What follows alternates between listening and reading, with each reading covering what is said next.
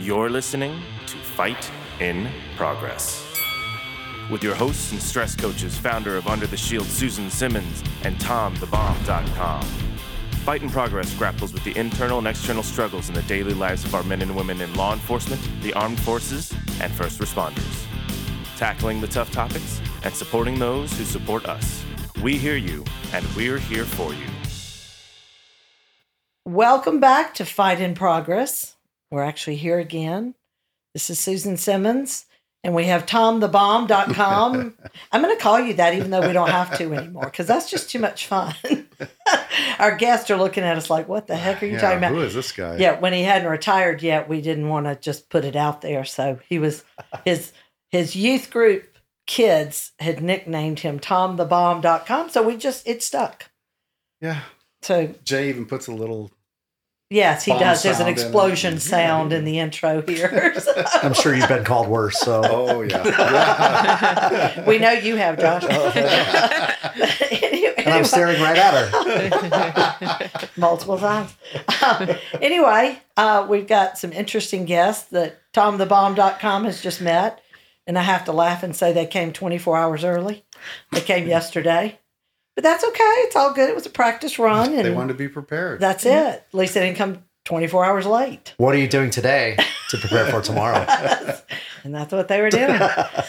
So we have Karen and Josh Logan. Karen's his, definitely his better half.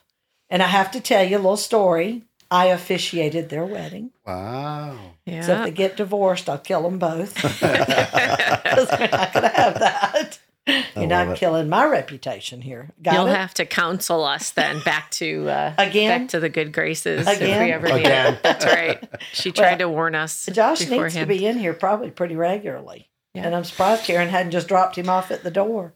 Well, maybe now that I know where you live. So tell us a little background on you guys, because you don't want me to give that story. So. Go ahead, Josh. You could go first. Oh, look at her. Oh, look at that. First. I have permission Ooh. to go first. Uh, we know I she lets that. you wear the pants in the family. No, I wear the pants. She's the belt. She keeps the pants up, and then she takes it off and whips me regularly. or or not whips, um, with straps. Straps. Straps me or whips me. Is that what me. we call it? Well, Something certain like pretty that. people call it straps. Okay. You know, with long reins and stuff like so that. So it's not a be. Oh, that's yeah. right. Yeah. Well, we could always get reins, split reins, and split rain, you know, yeah. It's whatever you, you know, whatever you vision. I just heard your eyes roll it. over there, yes, too. Yes, they I, did. I Absolutely. They do that a lot in here, a whole lot. I'm very well aware. Uh, I guess, I guess, so, so a little bit about me. Came uh, from a warmer climate. Yeah, well, so I, yeah. So I came, uh, so I was born in Ohio. Uh, well, not born in Ohio, but I lived most of my life in Ohio. Uh, I was Southeast. born in Ohio. Oh, really? Yeah. What? What part? Toledo. Toledo. Okay. Yeah, probably related. So yeah, probably. Ding, ding, ding, ding. Anyways, um, so uh, Southeast Ohio in Athens and around Athens. Uh, so I lived in a sixty acre horse farm, and uh, my brother and I and uh, my mom and dad, and we got away from Ohio because of the white stuff that falls from the sky, commonly mm. referred to as snow. Uh, had to get rid of there. Wait a minute. Wait a minute. But where did you wind yeah. up? Here.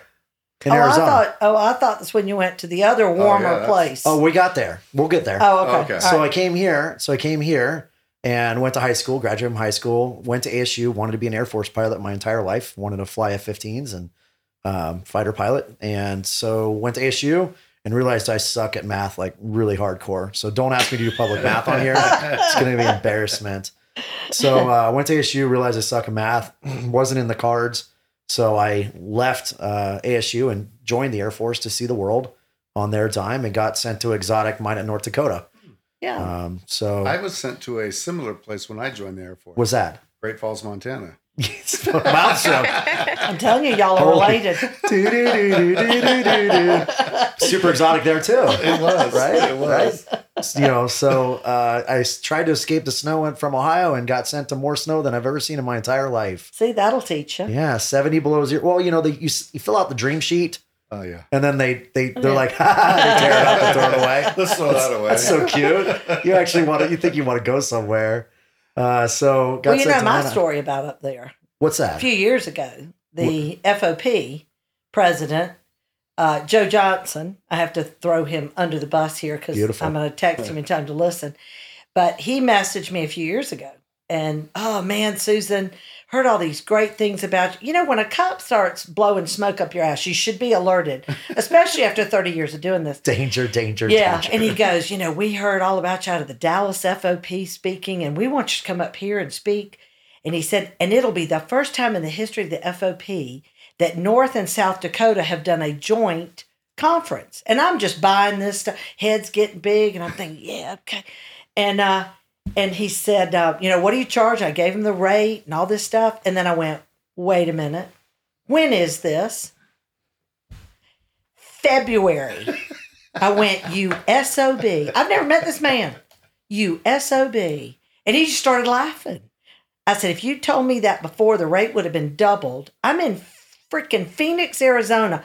It ain't like I can just walk into a Target or a Walmart or something and buy a coat that's going to A handle. Yes. Yeah, exactly. Yeah. North Dakota. Snowsuit. You mean a snowsuit? Yes. Yeah. And I was like, but you need to have, wow. see, that's your fault. You should have an inclement weather rate.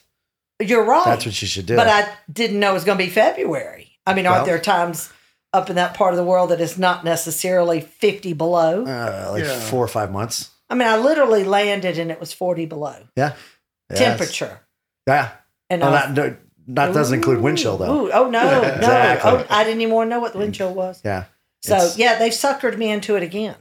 Oh, my gosh. Yeah, because they told me October, and now they're saying. So let's focus no. on that word right there. What? They suckered, suckered. you I know. into it. They suckered you into it. I know. But now somebody's told me to go to one of the places and rent ski jackets. Rent ski jackets? Yeah, because yeah. I don't need to buy one you can to use Where you once rent every. Skis to go snow skiing? Oh, yeah. But you can rent jackets? Yeah. Oh, yeah. Oh, I didn't yeah. know that. Interesting. I, I hadn't thought of it either. Did, but anyway, back you, to the you whole wearing, point. Are you wearing bowling shoes with it too? Yeah. Shoes? I swear he's going to get beaten with this red man stick before the show's over. Don't threaten me with a good time. So anyway, back so, to yeah. your North Dakota days. So I got, got stationed in wonderful Minot, North Dakota, Minot Air Force Base. Uh, and my job up there was a secure. I was in security forces uh, airman, or uh, I don't know if security police. I don't want to date you, but... Uh, But uh, security forces, and then uh, I my job up there was as a tactical response force member, and then subsequently leader. So my job was to take uh, the from a security perspective, take a nuke from say a silo back to base. Um, oh, that is, I, wow! Yeah. Somebody didn't check that resume and background, did they? I was very good at my job. Jack that wagon. really scares me. Yeah, to think I was in the backseat of a helicopter at a I time. I have great uh, concerns. Yeah, I know. I know. With a top secret security clearance at that, right? It's wow. I know. That's all I can say, knowing Josh, what you know now and what you didn't know then. Yeah, it's going to give me nightmares tonight. Good, I, good, okay. good thinking. There could be somebody just like me up there right now taking nukes from point Please A to point Lord, B. This is why I'm a believer. There's certain things out of my control that I just got to give to the man upstairs. Yeah. So, uh, yeah, there's a lot of faith going on up yeah, in that helicopter. Is. So, yeah, that was my job. So these these launch facilities silos are seventy to one hundred miles away from base. Wow. They're in, in the, the middle, middle of nowhere. Yeah, sunflower fields and cornfields. Good thing. Um, so, uh They when they had to work on the nuke, the Minuteman three warhead, which has three warheads in each missile, it's not classified or anything. You can look it on Google Earth. You can find all these launch facilities on Google Earth. It's crazy. And uh, so when they had to, they had to drive it on a, in a semi truck back to base. So at any given time around Minot, Great Falls, and Cheyenne, Wyoming, um, if you were in Air Force Base, you would see a United States Air Force semi truck uh, with a nuclear weapon in it, right. and. Uh, Well, it's got very robust security procedures, so nothing to worry about. But it is the most uh, vulnerable time of that of that uh, nuke's sure. life. And uh, so I was the airborne asset that would go ahead of the convoy. Obviously, you don't want me in the front seats of the helicopter because I just mm. said I suck at math. Mm-hmm. So I was in the back seat with the with the big guns, and then working with convoy command to get us from point A to point B. Um, so we'd reroute the convoy if there's on a convoy route uh, something as innocuous as a, uh, a traffic accident. We would just reroute the convoy all the way up to valid threats um, against the convoy. So my job for three years was to shoot big guns, kick doors, blow stuff up, eat, work out, eat, sleep, and repeat. And it was fun.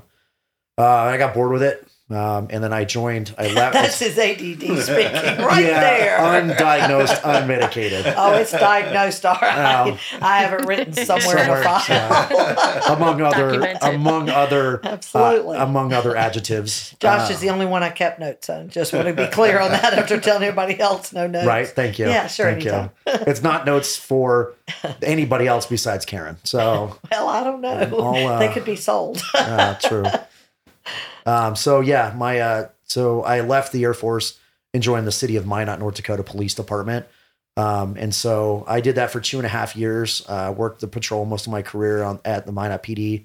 And in that time, I always say is, uh, time that I was in the Air Force and, and Minot P D, I watched a town go from literally Mayberry to murder capital, North Dakota. Wow. Um, so we had eight homicides the last year that I worked. And then in two thousand eleven, um, a, a flood happened in the Souris River. It's what they call the Mouse River. Uh, destroyed the town Katrina style. So if you actually look at Minot in two thousand eleven and then Katrina in New Orleans, you know, the scales are different, but the the the damage on a, on a per capita aspect is is, is very similar. Was equal. Oh yeah, just just destroyed the town. Wow. Um, and these these people, you know, North Dakota people are extremely hardy, and they're extremely kind. Um, and so I watched the town change in demographic, and mainly it's no disrespect to the industry, but uh, they found a lot of oil under Lake Sakakawea. So Hess Oil and, you know, Halliburton, no, not to throw them under the bus, but a myriad of, of oil companies came in, and there's a certain demographic of worker that works in the oil fields called a roughnecker. Hmm. And they work insane hours. They work in insane, um, you know, working conditions. So they work hard, and boy, do they play hard. Play hard. They play hard.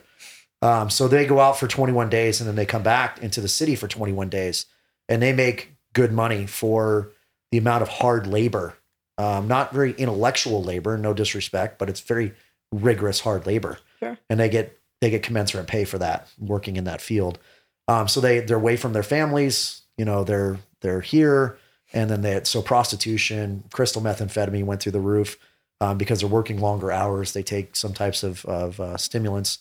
Um, and then so crime as well. So bar fights escalated from a couple, you know, you know, two guys scruffling and, and you know, a bloody nose, somebody popped somebody in the mouth, to stabbings, to fun to, time. To thirty person bar fights, all the way to shootings. Um, and then we saw a large uh, immigrant demographic come in, and so it just changed the the I guess the the scope of our town, uh, the shape of our town. And it's no disrespect; it just it is what it is. It's uh, So I, I realized at that point, I'm like, I got to get the heck out of here. It's been fun. It's been good. I finally applied to the uh, to the Chandler Police Department, uh, and then got the job with the Chandler Police Department and worked there for a little over nine and a half years, working from working from uh, patrol to uh, to street crimes, uh, bicycle team. I was on the bicycle team for three years, which is a lot of people think bicycle team and they think, oh, you're like twenty-one Jump Street. And I'm like, I'm like, thanks for the Johnny Depp or Channing Tatum reference. I appreciate that. Uh, but we were a little different. We, uh, our job was to target street level crimes. So we would ride in alleyways and parks and literally sneak up on people. And it was fun. Um, were you on that with Chris for? Uh, so Chris and I were on, on, on a patrol together. Uh, Chris left just before I got on. Uh, but we worked, uh, beat partners. We were beat, par- I was beat partners with Chris. Uh, brought that up. Um, yeah, Chris and I, Chris and I worked a lot of a lot of different assignments um, when we were in patrol. Uh, we worked a lot of beat problems.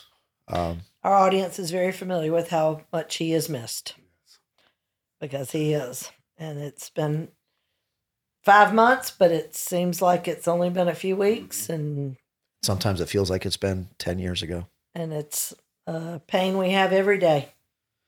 So. Uh, Yeah, um, Chris and I worked a lot of a lot of street crime stuff. Oh, I thought of, y'all were on bike patrol at the same time. No, but we would have torn it that oh. city apart. Two dorks together. Good gosh! Thanks, Jack Wagner. What Thank fun you. That would have been. I know, right? I mean, we we did. I mean, so, uh, you know, looking back, um, one of the worst fights I've ever I've ever been in. One of the most worst street encounters I've ever been in. Um, I was just arresting a gentleman for, for suspended driver's license, uh-huh. uh, for suspended driver's license. It's so super innocuous. I mean, you know, suspended driver's license. That's, that's like below shoplifting. It's like, it's like a half a step above a whale turd at the bottom of the ocean. Um, it was at, it was just south of Ray and, and, and fifty-fourth, uh, fifty-sixth Street, right there in West Chandler. And, uh, I put, I put my hands on the guy. I had a beat partner that will remain unnamed that couldn't fight their way out of a wet soaking bag. Um, and, uh, we went do-si-do pretty hardcore. Like the guy, the guy hit me in the face and then I hit him once as hard as I could. And imagine like you hit somebody in the face is it with everything you have. And they, and they just, and they just go, all their head does, just, just does that. And you're like, uh oh, then usually, oh, and then a monosyllabic four letter word. Yes. Um, so, uh, so I hit him with everything I had and then we went do-si-do. And then, um, Chris was there within seconds. And then, you know, in typical Chris fashion, and this dude elbowed Chris in the face so hard. He was bleeding from his face. It looked like he just like, like blood got poured over his face. He stumbled for probably two seconds. And then I went do-si-do with this guy after hitting him and then him hitting me for about a minute. And then we fell down, but Chris was in the fight. And I, I so we were going like this, we were spinning around. And then I feel this force, this outside force hit us like a train. And it was Chris back in the fight. And we went to the ground and, and we went do-si-do. And, and then finally I'm like, this, this needs to end. Um, and I put my arm around his our arm around his neck because we are at the time we were certified in the carotid, uh, you know, bilateral vascular restraint hold in the carotid. And, uh, and then he gave up and then he finally gave up and we handcuffed him and we get back up and Chris is just covered in covered in blood. Cause he, he was shaved, that shaved head, the classic shaved head. But, but his head, he bleeding all the time. He was, all, I love him to death. Always, always hurt. We like, were always getting called to the emergency room. Yeah, like for... Chris and Chris is bleeding again. It's like, geez. Mm-hmm. Um, and I remember, you know, my daughter was just a, a, almost a newborn, and uh, it was probably in the middle of the night. It was like one o'clock, and uh, and then, um, you know, I get I get set down. The fire department comes, check on Chris, check on me. We just go to the hospital together as a precautionary note. But I still remember trying to escort this guy to the car, and the, the beat partner that I had that couldn't fight their way out of a wet paper bag, uh, couldn't even control the handcuff suspect because he tried to bite me. Jeez. And then, so the dude got dumped again. Um, and all it was, was, was a couple grains of methamphetamine, and that's all he was fighting. Like, it, like, like nobody said they're those, smart. Those gosh. were important to him. Yeah. Right. Apparently. And so that we found afterwards. Right. Not to you guys. Correct. And so it was, it was just, it was just crazy. And, and looking back, you know, even before Chris's death, um, if he wasn't there, I probably wouldn't be here. I've had more people tell me he was the one that got into the biggest fights with He's people. A shit that, mag. He was. Yeah, he was. He was. Oh, perfect. So we're using monosyllabic four-letter words. So we can do that. I had to wait for the folks to... No, we have no... There is no... On okay. podcast, there is no... no yeah, we just relinquish that monster. The floodgates yeah, are open now. How else can you describe that? No, right? Absolutely not. Yeah, there's He's no other one. No. Dork on one hand, shit magnet on the other, and what yeah. more could you ask for? Uh, the knowledge base on him was was through the roof. Unbelievable. From a case law perspective and uh, use of force perspective. Supervisor. Now, yeah. not a traffic perspective. no, he I would could, pull yeah. a traffic stop and call me on the phone and say, "Hey, I stopped this guy for this. What's the code for it?" I could totally see that. I could totally see that. Totally see that. So to screw with him, you give him the wrong code and tell him to look it up. That's a good and then you hang up. And hope you That's don't awesome. see him for a while. In hindsight, yeah. I yeah. should have known that before he before yeah. we lost Chris. But uh, so you I've, you left Chandler when? So I left Chandler full time uh, last year. Uh, last year of uh, January thirty first, twenty twenty was my last day. Okay. So February first of uh, twenty twenty was my first day of of entrepreneurship. Um, you know, we'll get let to go that. Of that. Yeah. So that was that was the that was the the day of days. I guess yeah. that's the. the best way of explaining it. It was fun. It was, I loved my job. I really did. Um, it put me through some of the hardest times of my life. Mm-hmm. Um, and, and I think of anybody in this world that knows that, it would be that lady right there staring right across from me with the red hair and Roll Tide. We had and, some fights in here, too. Oh, we... Uh, I think I remember a couple of F Us coming out of you as you walked out the door a few times. Well, I'm glad you only said a, a couple. Um, thanks for giving me the benefit of the doubt. Right? But who's counting? Oh, no, I, I know you got a tally sheet over there somewhere. I do, don't Two worry. Or twenty. And I know got that, it all recorded. And I know that cares? we... I know we we um, we went toe-to-toe. Like, Ooh, legit, yeah, you like, get mad. Like, literally, literally, I got in your face. And, you did, and I'd give it right back. Yeah, that was, you know, I'm like, okay, all right, cool. This is fun. She didn't back down like no, I thought she, she didn't. I, didn't.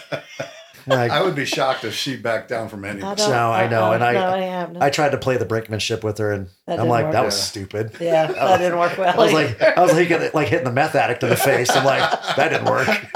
It swims right back in. Wow. Yeah, that's what you did. Like, and usually, so the word that came out of my mouth since you had the monosyllable word, fuck. That's what it was. I'm like, done messed up, eh, Ron? So yeah, we've we've yeah. we've, uh, we've gone toe to toe a few times, and for the audience's knowledge, I always won. I was always right. You always came back and said, "Okay, Nick Saban." uh, He's always right too. Yeah, you're right. right. I, that's a compliment. Thank I know, you very I know. Much. You're welcome. You're yeah, welcome. Roll Tide. Yeah, Roll Tide. So, but no, I, I I got to do a lot of cool things in, in Chandler, and and it was fun. I got to work with some amazing individuals. Um, and not so amazing individuals, just like anything else. Sure, we won't go there. Uh, no, that's a whole nother show. That's, uh, um, but then, but then, you know, the opportunity is becoming a, fire, a firearms instructor and, and working with the federal law enforcement training centers.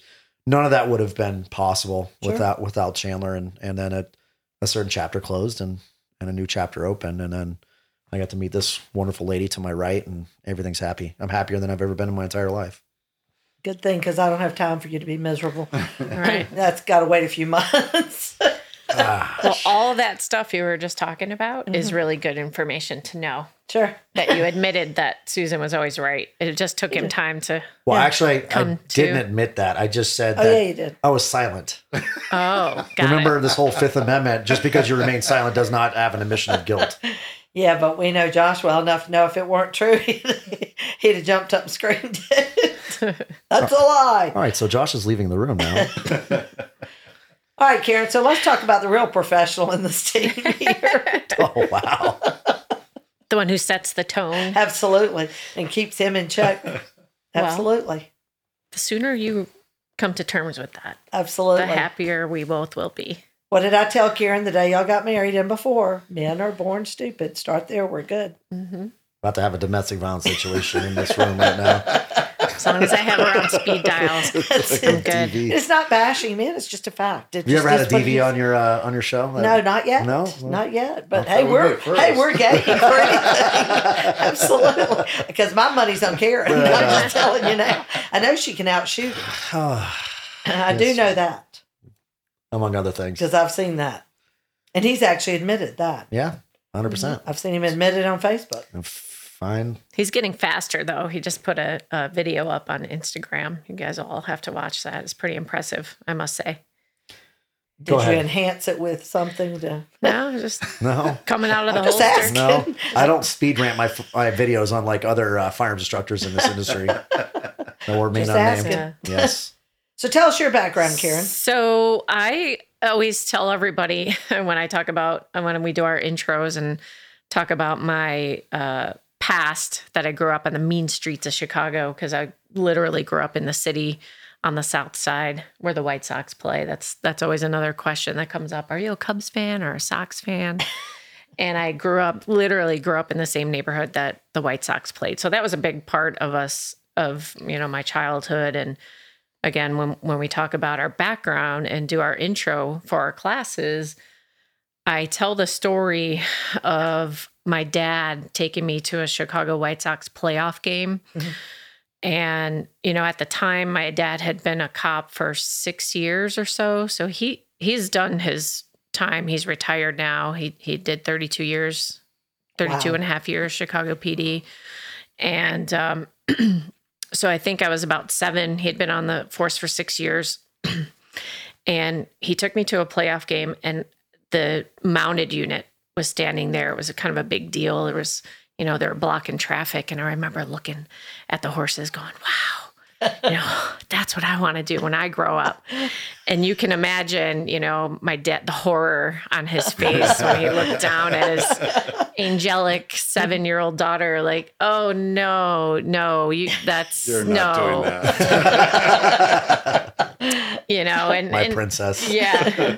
And uh, and I think that's where the maybe the seed had been planted. And, you know, because he was a cop, and I think a lot of kids that grow up around that, you know, whether if they're like son or daughter to a fireman or a cop, I think it's just something, either it it's a seed that's planted or they don't care at all about it. But or if you don't like the parent and they're a policeman, you become a fireman. Right, exactly, which is probably the smarter of the two, right. To be honest. Uh, yeah, nowadays, for twenty-four sure. twenty-four on, yeah. forty-eight off. Right? Yeah, I'd exactly. go that route. And then you um, become a plumber or a carpenter like they always the do. Electrician, whatever. Yeah, yeah. Exactly. Right. Yep.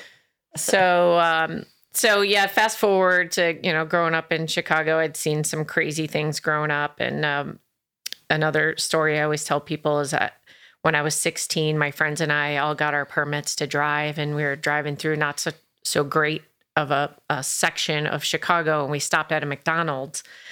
And there were a handful of us that got out, and we went in and got some food. And when we came out, there were a few boys standing outside, and they kind of harassed us and pushed us around. And we were all wearing our little gold chains with our, you know, little mm-hmm. pendants on our on our necklaces that got so conveniently ripped off of our necks. And at a very young age, I was exposed not to terrible violence, but, you know, a, an incident that was pretty shocking if you're not expecting it. Sure. And again, you know, being a, a daughter to a cop, you know, I'd heard stories, and, you know, my dad would be gone all day, all night, working, sitting in court and telling stories about arresting bad guys. And, um, I'm sure it's no shock to anyone. That's how I ended up going to, uh, well, I was the first one in my family to go away to college. But then soon after that, I realized I didn't want to sit in a cubicle and sit in an office. It wasn't in my D N A. Push papers. Yeah. Yeah. Yeah. I, I was an art and marketing double major in college. And Good I, heavens. I had this dream that I was going to be a big advertising executive in downtown Chicago. And I, and I did for three months. I worked at an ad agency. And then again, I realized, yeah, this isn't going to cut it. You know, this, let's go back to the horses. Yeah, let's, let's go back. I'll become a cop for ten years. And so I did. I, I joined the police department. They sent me a, a letter in the mail. My, I was at work. I was actually working at a dentist office. I was a dental assistant for a little bit. And he brought the letter to the office. And he said, open it, open it. And I could tell he was excited. You know, if he didn't want me to join the police department, I think instinctually I would have known that's not it. a great idea. Yeah. Flush that baby. Yeah. And my dad was always very supportive. He always said, is it, is, will it make you happy? Is it something, I just want you to be happy. And I don't think he really wanted me to be a cop, but he knew he wouldn't be able to stop me. And I think he's just a realist. Sure. You know, he said, listen, I don't want you to be in harm's way, but I also want you to be able to take care of yourself. And yeah. if it's what you want to do, and who knows you better than your parents, right? right. I was yep. a tomboy. I ran around with all the boys. I rode my B M X bike. I played baseball with the boys. I was rolling around in the dirt, street fighting, and all kinds of crazy stuff. So when it came time for that, I think he just, maybe in his heart of hearts, he was he knew. She wasn't going to be a ballet dancer. No, wasn't going to be a Barbie doll, you know, worried about my nails. Well, and my she hair was a dancer. She tiptoed on people's yeah. faces. So. Yeah. Well, we were out clubbing in the late eighties or in the mid eighties. Yeah. So dancing for sure. But anyhow, um, so yeah, I, I joined the police department. Everything was great. And he had always said, you know, if, try it out. If you don't like it, you quit and you do something else. Mm-hmm. You know, life is too short. It just, we just, just want you to be happy. How old were you at that point? So I was twenty-five okay. when I joined the P D, and, um, yeah, I, went straight out to the streets, and I did that for uh, about five and a half years. Somewhere along the way, I took the Marine Unit exam. So that's kind of like a promotional exam. You had to have, um, in order to place on the list, you had to have uh, boating experience, and you had to be scuba certified. So those are two things that I already had. it didn't hurt that my dad was already a part of the Marine Unit. And the, the naysayers out there, if they know me, will say, well, her dad was in the Marine Unit. That's how she got there. And I always thought that was funny because I thought it doesn't give you a ticket just to walk up to a, a you know, onto right. a new unit. All right, I'm here. You know, this is my last name and I belong here. You know, there's a lot of work that goes into it. So, um, so yeah, I was on the, I was on the streets for about five and a half years. And then I uh, was on the Marine Unit for about four and a half. And somewhere in between nine eleven happened. I'm going to give away my age now. Um, nine eleven happened. I'm still the oldest in the room, so don't worry about it. Yeah. I was trying to beat Josh to the punchline here. Yeah. I knew it was coming. I could see I the wheels turning. It was like turning. A softball punt yeah. pitch. She intercepts it halfway from the mound yeah. to the plate. Yeah, I wasn't going to let you go there. Yeah. So, uh, so yeah, after nine eleven, I thought, wow, you know, being a Chicago cop is great, but man, I, I'd like to maybe go federal and do something bigger, better, more. And, you know, I was thinking N S A, I was thinking F B I, I was thinking all this crazy stuff. And I had a friend who uh, we had met a few times um, from the N Y P D that had come to Chicago and for, they would come for Saint Patrick's Day. And it was just such a great time to, uh, uh, you know, to celebrate. And, Um, and then after nine eleven, they'd come to Chicago because we'd, a bunch of us had gone out to New York right after that to help them out. And that was kind of a calling in and of itself. And I yep. think even if you weren't in law enforcement at the time, I don't know where you were on nine eleven, yep. but. I was in Dallas, Texas in a training class. Training class. Okay. Because even, even civilians will tell you they're, you know, it was kind of tugging at their heartstrings. Everybody felt, yeah. you know, I. I have to do something, but yep. especially police and fire, all first responders, we just had this nagging feeling like we have to go out there and help yep. them, whether it's directing traffic or being a part of the bucket brigade or, you know, it's amazing. I was just thinking about that today. We saw a dump truck go by and it had a bunch of metal on it. And I mm-hmm. just thought about that, how long, how many years it took to take every scrap of metal. And it's just funny how it affects you. But that's um, amazing. What I remember my first time there looking at the at the rubble mm-hmm. and it's still burning. And I'm thinking, this is going to take years mm-hmm. and years. And it really, I mean, it. They got everything moved to fresh kills in, in a year. Now that took yeah. longer over there to go through, but yeah, yeah, it was impressive. Yeah. So we, we had um, made contact with a, a ton of um, N Y P D and we, uh, Chicago P D had lost uh, an officer. His name is Brian Strauss. He uh, was shot and killed in the line of duty in June of two thousand one. So that was a few months before nine eleven. So fast forward to May of two thousand two, um, at D C, in D C for Police Week. Mm-hmm. That was the very first Police Week that I had gone to uh, for my friend Brian, and also the first one after nine eleven. Right. So we had made a ton of contacts, and uh, a couple years after that, that's how I ended up figuring out that I would apply for the Air Marshal Service. I had some friends in New York that said they were hiring, and I thought, yeah, this is this is what I want to do. And again, it came down to, you can't leave the Chicago P D. You're on the Marine Unit. Are you crazy? You can't leave.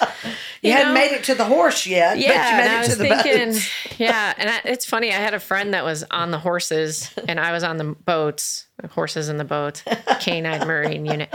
He said, you think they'll let us just swap spots? I want to be on the boats. You could be on the horses. And sure, so just for a couple of days. I always thought that, that we could try to do that, and it never, never happened. Just one shift so. would have been fun. Yeah, that's right. Yeah. I really have no regrets in my life, but I, I sometimes I think, man, that would have been cool to be on the horses. But anyway, going back to uh, you know, the Air Marshal Service, they they hired me, and I they told me uh, you got to choose between New York and D C, which which field office do you want to go to? And I was like, oh gosh, well, D C would be kind of cool, you know, but I don't want to be there with all the politics and the politicians. And so New York, again, we had a ton of friends out there. And I said, that's going to be my second home. Let me try it. And it was one of the best decisions I had ever made.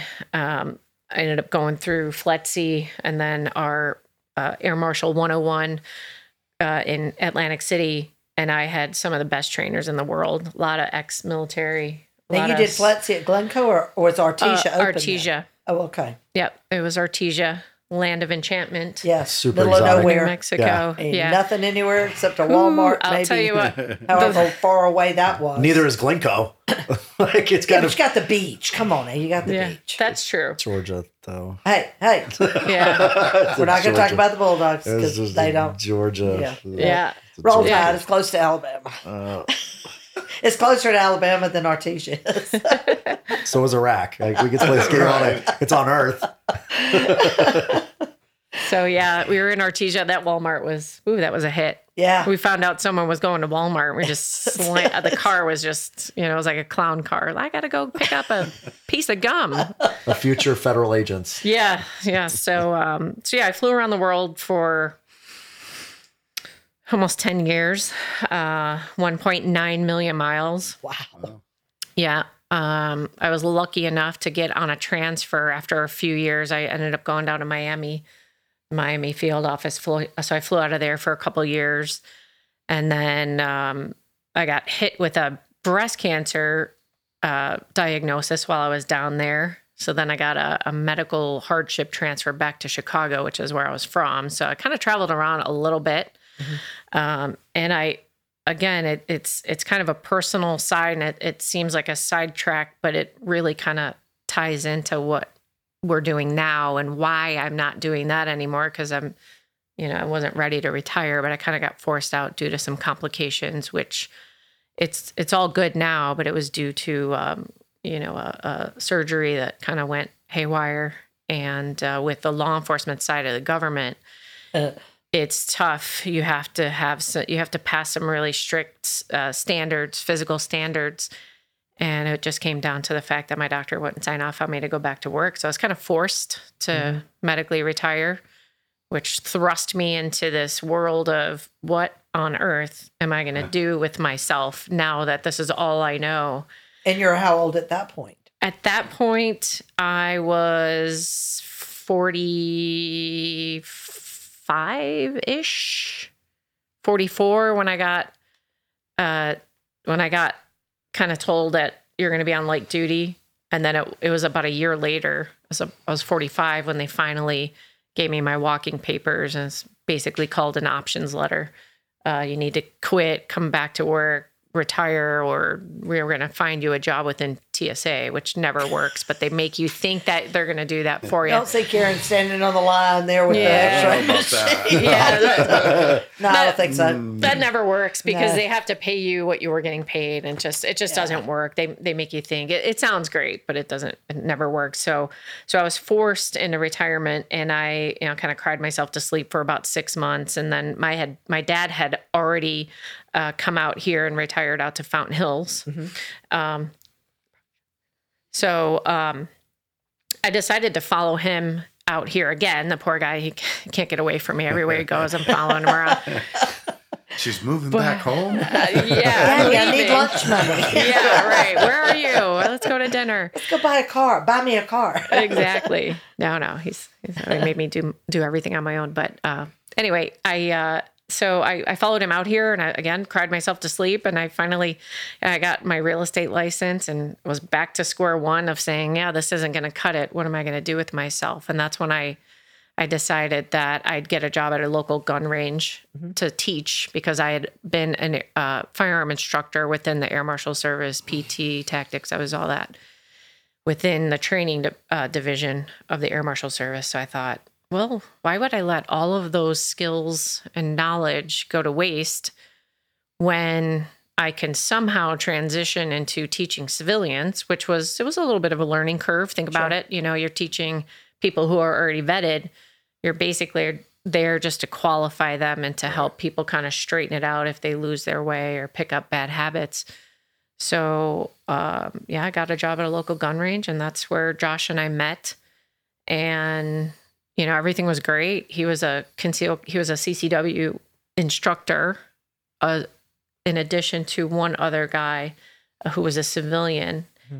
and that's what I wanted to teach. So that's for in Arizona, the C C W is a concealed carry weapons permit class. That, let me add, is not required. Correct. It is not Susan required. Susan moved out here looking for the C C W, and they're going. welcome to the Wild West. Yeah. And I go, really? Just pull your shirt over it. Right. Yeah, right. Just yeah. hide so it. So you're telling me I can carry what I want, when uh, I want, where I want. I yeah. have found my home. Yep, one hundred percent. Right. Yep. But as what, you know, Josh and I both have the experience in, in training and education and, and learning the laws and understanding how important it is, because so many people out there that just lack oh, yeah. the knowledge, not not always because they don't care. It's just because maybe they're getting their news from social media or sure. the or the news themselves, and they're just kind of out of touch. And I think being in law enforcement, you realize that as you go through, you, you realize you don't always get the story right, and there's something that's lacking. And we know the real story, but the public doesn't, and it's sure. just because they're getting wrong information. So it's kind of it was kind of frustrating. I think it's a way for us to uh, finally be able to reach people the way that we want, um, that we think they should have been reached to mm-hmm. begin with, with the truth and the facts. And we were always told, you're doing too much, too soon, too fast with your mm-hmm. students, slow down. And, you know, with all due respect, we were working for a gun range right. and they're a business. And so I understand that from a business perspective, they want you to slow down and just teach the basics so that they can take one class and then they'll come back for more and more and more. When What I think what we were doing is we would take a beginner shooter mm-hmm. and they may say, I just want to know where the bullets go in and come out. That's which it. Which end of this thing drop point? Which right. direction? And they may not be ready for anything else sure. or someone who knows all that and needs to know about a magazine exchange or mm-hmm. reloading or whatever it is. And that was as an, as a real true instructor, we could assess that each individual student and we could tackle that one. And then maybe, you know, take care of another student or another and, and really keep them all on different pages. Sure. But they didn't like that. They wanted everyone, you know, you're going too far off the grid, take it easy. And we just didn't like that. We thought, you know, there's a, there's a better way to do this. Why don't we cycle out of this job mm-hmm. and maybe we start our own company and we do a concierge-based training, mm-hmm. like private, uh, you know, we, we compare it to going to a gym. Mm-hmm. You have a gym membership at like a Anytime Fitness or L A Fitness, as opposed to hiring a personal trainer. trainer. Yep. And so it was an idea that spawned off of, you know, out of a lunch date that when we were just friends at the time, and we can tell you about that, I guess, in the next segment. But we were just friends. The X-rated segment. Yeah, that's it. The Brady just, dropped the F-bomb, so we're good. Yeah, we're there. Um, and I think it's important, too, and I've sent, and I hope they've reached out to you, I think it's important for a woman to teach a woman. Not necessarily everything, but certainly the basics, because I think a lot of women who have not been around firearms are really afraid of them. Mm-hmm. Right. And I think a, the way a man would teach it can be very different than the way a woman can teach it. Yeah. I right. mean, and that's the thing, like I do for Guardian, I do a lot of the contacting, you know, mm-hmm. like the, the billing and the, you know, somebody contacts or email. I'm usually the first one to respond. And, you know, they're, the largest growing demographic in our industry are women. Um, and a lot of women that are, that don't know much about guns. And it's yeah. not because they're women. It's just because They've never been around. They've never around. been around them, right? So, like right now, a lot of the demographic that we're getting with not just women, but overall mm-hmm. is people that are agnostic to guns, like take it or leave it. Like yep. they don't, they don't really care. They're, now they're seeing the way the world's going, and yes. this is this is not a political thing. This is not a Trump Biden thing. This this is a, looking at the market analysis of our of our clients. What brings you to Guardian? That's the first thing we talk about. Is well, when crime is r- rising at the rate that it is, and the yeah. concept of defunding police. Correct. You don't have to be a brain surgeon no. to know that when one goes down, one's going up. And yeah. and the and the the funny thing you mentioned about that, that defunding of the police and the the growing crime trends and the the the people just not being safe. Sure. Because I asked them what you know, because a large part of our demographic, no no kidding, is what brings you to Guardian. They slide the gun case across the table. Karen and I opened the case. The gun still inside is wrapped in plastic yeah. and the receipt's still on top. Yep. And a lot of fire instructors are like, you're nuts. I'm like, no, that's awesome. One, they're responsible. Sure. Right. right? I had I had a, I had a certain officer at my other, my former agency. He was like, the fire instructor, he's like, oh, look at all these nuts buying guns. I'm like, whoa, whoa, whoa. Be careful what you just said right there. Right. I said, are there nuts buying guns? I agree, right? Sure, it, it, sure. it spans all all de- all that that aspect. I said, but the people that are coming to us mm-hmm. are are truly concerned about, like, from cons- safety. The the span goes from concerned to just outright scared. Sure, sure. Right, and almost yeah. an irrational fear, and it, it spans that that aspect. I said, but the people that are coming to us are responsible because mm-hmm. they realize the burden that now is upon them because of right. the defund of the police. Well, especially when we had the protest here in Phoenix and they're talking you about going out. Riot. Into riot. The... the operative term is riot. We'll, we'll get to the riot okay. in a minute. The operative term is a riot. But, but when it started and then when it got bad and then they started Correct. claiming they were going to come out to to the suburbs. into the suburbs. neighborhoods yeah. and yeah. stuff. And I remember Chris actually called me one day and he said, first, I want you to back your car in the garage. Have you met me? Yeah. How long have I been around cops? Really? I got that. Okay. The car's already backed in. But sometimes we have to mansplain even stuff to you as well. Not that. And then he said he and somebody else were laughing about if things got bad out here and I called Chandler and any of the guys there, that the joke would be to see if they could get here before I did it. No, but seriously. Yeah, I know. You're right. And I, I mean, it just made me laugh. But I can, my neighbors were scared. Yeah. And I told them, um, one next door, and I said something about, you know, one of the things the officers are telling people is to back their cars in, because that way, at least, if you can get to your garage and run them over if you have to. Yeah. And, um, you know, Chris and everybody was telling me I had, we support law enforcement signs in the front yard. And they were like, take them down. I was like, no, bring more. Go ahead. Yeah. Stick them out front, you know, whatever. Sure. And, but it, you know, to me, when people just buy a gun and stick it on a shelf, that's nuts. Yeah. But when they're reaching out to people who are trained to help yeah. them, how could anybody think that's, that's crazy? Well, it's, it, you know, and I think that's a lot of the, the problem just in society as a general.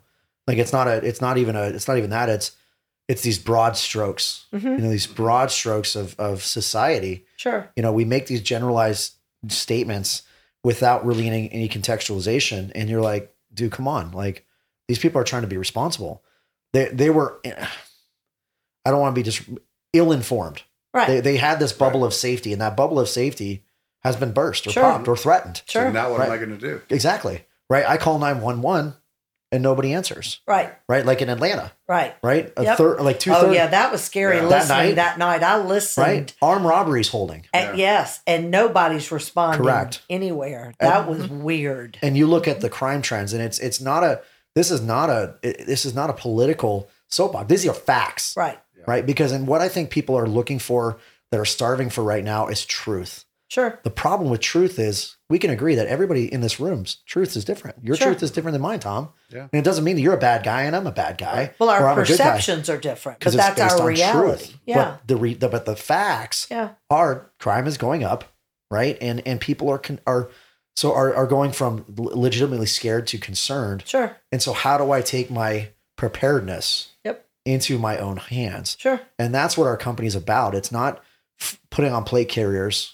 And, and going hunting. What are you doing today yep. to prepare for that potential tomorrow? What are you doing today to prepare for tomorrow? That's sure. our ethos. Well, now that we started talking about your company, well, we sorry, should probably I, yeah. at least tell the name of your company. So that yeah, sorry. Uh, yeah, I guess I guess our company's name is... Shh. No, it's a secret. It's a secret. No, I got other secrets. Don't worry about that. Yeah, and I'll tell those in the yeah, last segment. Thank you. Can't wait. Don't worry, I got my notes. Yeah, so our company's called Guardian Training and Consulting. And uh, so I remember when y'all told me at church that day you were doing this. Yeah, right. You remember that? I do. I we do. We walked outside and y'all said, "Here's what we're doing," and it's, it was crazy. Yeah. Um, but it's it's been a it's been a great ride. So so the reason why we chose Guardian is because it because you know if you go to our About Us, if you go to our website, you know g t c train dot org, and you go to About Us, obviously we wanted to put all of our instructors, you know, not only the credentials, but what makes them why they who they are. Sure. Um. Yeah. Of course. You know, they're they're certified in this and da da da da. But it doesn't read like the the standard resume. It's a story about them. But the first thing before you ever learn anything about me or Karen or any, any of our staff is the actual Webster's Dictionary definition of a guardian. Like why? Like I'm a huge Simon Sinek fan. Mm-hmm. Um. So start with why, know your why, find your why. Um. And after that, that seminar that we went to, the Global Leadership Seminar, yep, um, Summit, the Global Leadership Summit with with you, um, I just went off just crazy on, on him because he, he did a presentation there. He does get a little obsessive about things at times. He does. You know, I'm talking about you. uh, yeah, oh, of course. Okay. I knew that. Yeah, he tried to throw that to, off. Yeah, trying to deflect. No, that's no, Josh, Josh does hone in on things and sort of locks in on them. I do. I do. It's that's okay. That can be a good you know, thing. It is. Sure. You know, it's, it's you know, maybe I'm on a spectrum, certain spectrum, but it is what no, it is, just right? It's the A D D. It could be that too. It is. Uh, what? Squirrel? Well, I, I think it's funny when Susan referred to as a dork. He, I, re- I refer to him as my book nerd. Uh-huh. He's my nerd. Uh-huh. And he's like, well, you, is that, do you not like that? I said, no, I think it's cute. You're my nerd. Sure. And he's always on Wikipedia. Always, and he's just, he thirsts, you know, for knowledge. He's always learning, sure, which is great. He's got the capacity for it. Some people don't. Like, yeah. See, he jokes around about A D D and squirrel and this and that, but he's, He's, he knows he's, he's definitely my phone a friend. If I, you know, if I'm ever playing that game and I, you know, not to get out of jail though. Phone a friend. Don't call me for bail money. It's like, Josh, I know you're going to know the answer to this.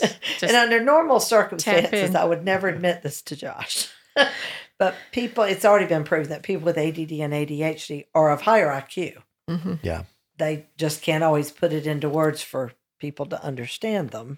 Yeah. And they do change topics a million times, but hey, yeah. Josh, Wikipedia, it isn't always accurate. No, Just so I was going to, I was going to, I was going to, I was going to preface that with, that's my entertainment reading. Okay. And then that is subsequent, that is always subsequent to fact check. Yes. Yeah. So I use that as a table of contents. Okay. To I'm then go to my, then go to that. It's, it's, okay. It's my toilet. It's my, absolutely. Because I've had a lot of Google and Wikipedia attorneys in the backseat of my police car on the way to Fourth Avenue Jail.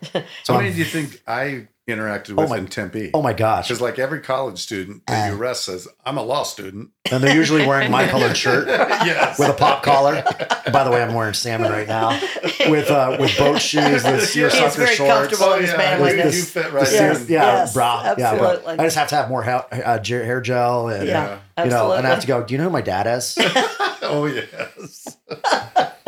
Need to trim your beard uh, a little bit. You think too. You're better than me. Actually, I don't. I know I'm better than right. you, right? It's not a think problem here. Think, I know, I know it, right? I've worked mill a couple times, yeah. and the wasted mismanaged open, oh, so it's man, like, yeah. so wasted. yeah, wasted, like yeah. You know who my dad is? Nope. Don't care. Don't care. Don't don't care. This is my caring face. Yeah. You're still going to jail. Yeah, he's a nice guy. Let's yeah, go. Let's go. He's an attorney. Yeah, we'll call him when we get to the jail. Yeah, and I find out he's a divorce attorney. Like, might need cute. This somewhere. It's cute. So, so yeah. Karen, what part do you play in this company? So I am newly appointed C E O. You need to keep to, the calendar after yesterday. Yeah. So yeah, we refer. You know, it's it's a fifty-fifty split. We, you know, Josh and I always talk about. You know, we try to sit down and try to, you know, talk about what the decisions that we're going to make, and it's half and half. But you know, he's he's named me the C E O, and he is the director of training. So you know, we're we're kind of. I feel like we're still kind of new, and we're still trying to kind of figure some of the roles out, but.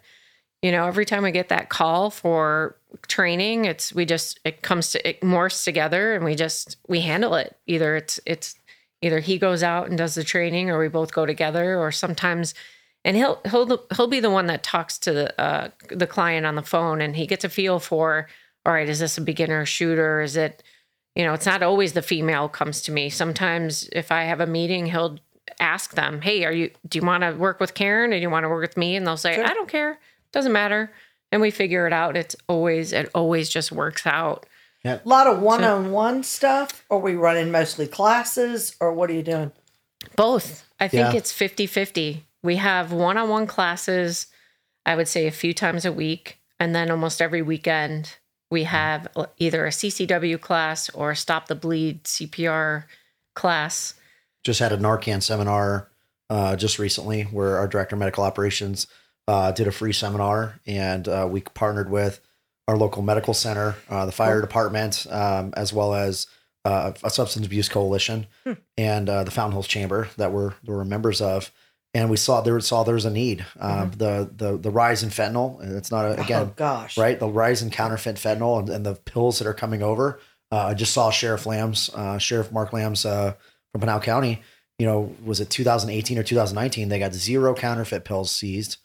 And then this past year is over two million. Yes. Yeah. So yes. That, that's crazy. I mean, that's crazy. And that's just there. That's, I mean, just, that's just, that's just Arizona. Yeah, that's just that coming across the Arizona border. No. Texas and New Correct. Mexico and California and all the other places it comes in. Or yeah. And it's coming crazy. or, or through Long Beach Pier and, yes. you know, the Long Beach, the shipping.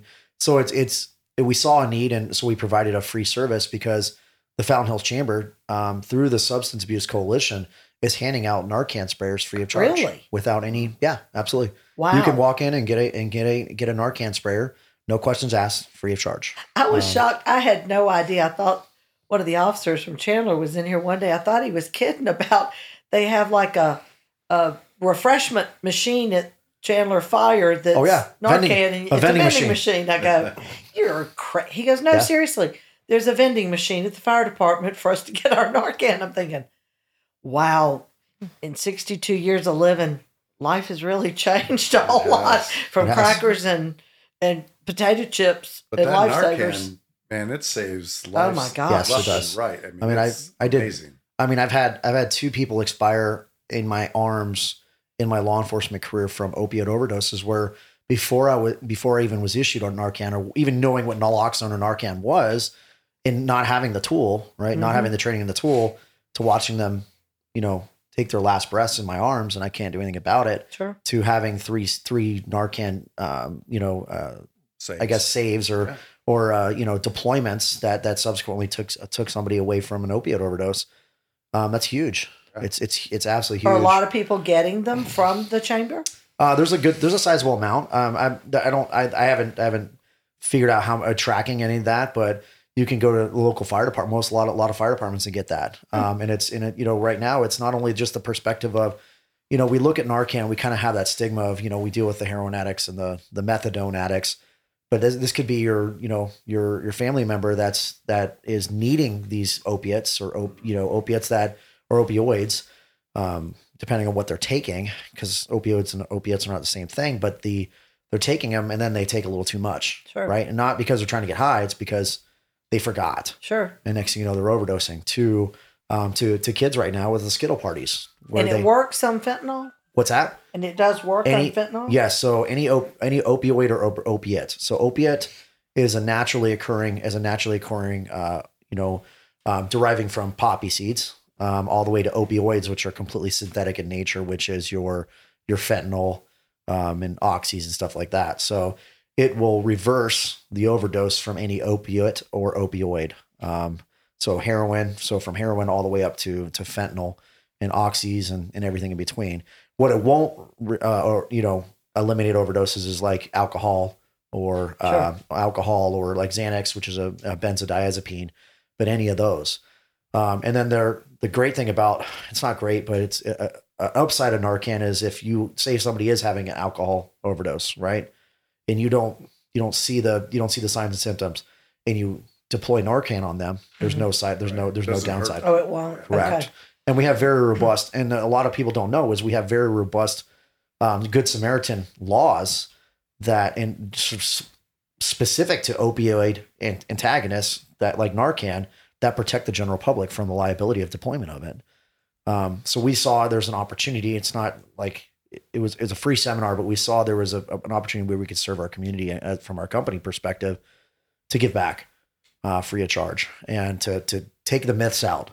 Yeah, right? No, that's a good idea. Ton of myths. There's right. a ton of myths with opioids taught from our director of medical operations, Tim, who's a twenty-five year paramedic. He's been doing this. He's in the, he's, he's currently serving on the, on the helicopter. Now he went from the helicopter to he's working in SWAT uh, as a SWAT medic. And then, Um, worked in administ- hospital administration, hated it for a little while. He, he just did another chapter and he finally got back on the helicopter. So it's not only taught from a clinical perspective, but an nice. exp- experiential, an experiential perspective. Nice. So, yeah. Um, so we, we have a ton of different, a ton of different services. Um, the biggest thing is the consulting side is, is it's a completely customized service. Um, so we, we've, we've had churches before where they're like, we're, we're concerned about the active shooter aspect. Um, You know, let's talk about facilities and security. Let's do that from a C I P T E D, which is a compu- crime prevention through environmental design. Uh, so we go through all that. Um, so there's really not a lot we can't do. Um, and I'll we'll be the first we'll be the first one to say that. You know, somebody consults with us and goes, hey, do, do you do this? And I go, no, but I have a I have a person that I, I trust to do it. So.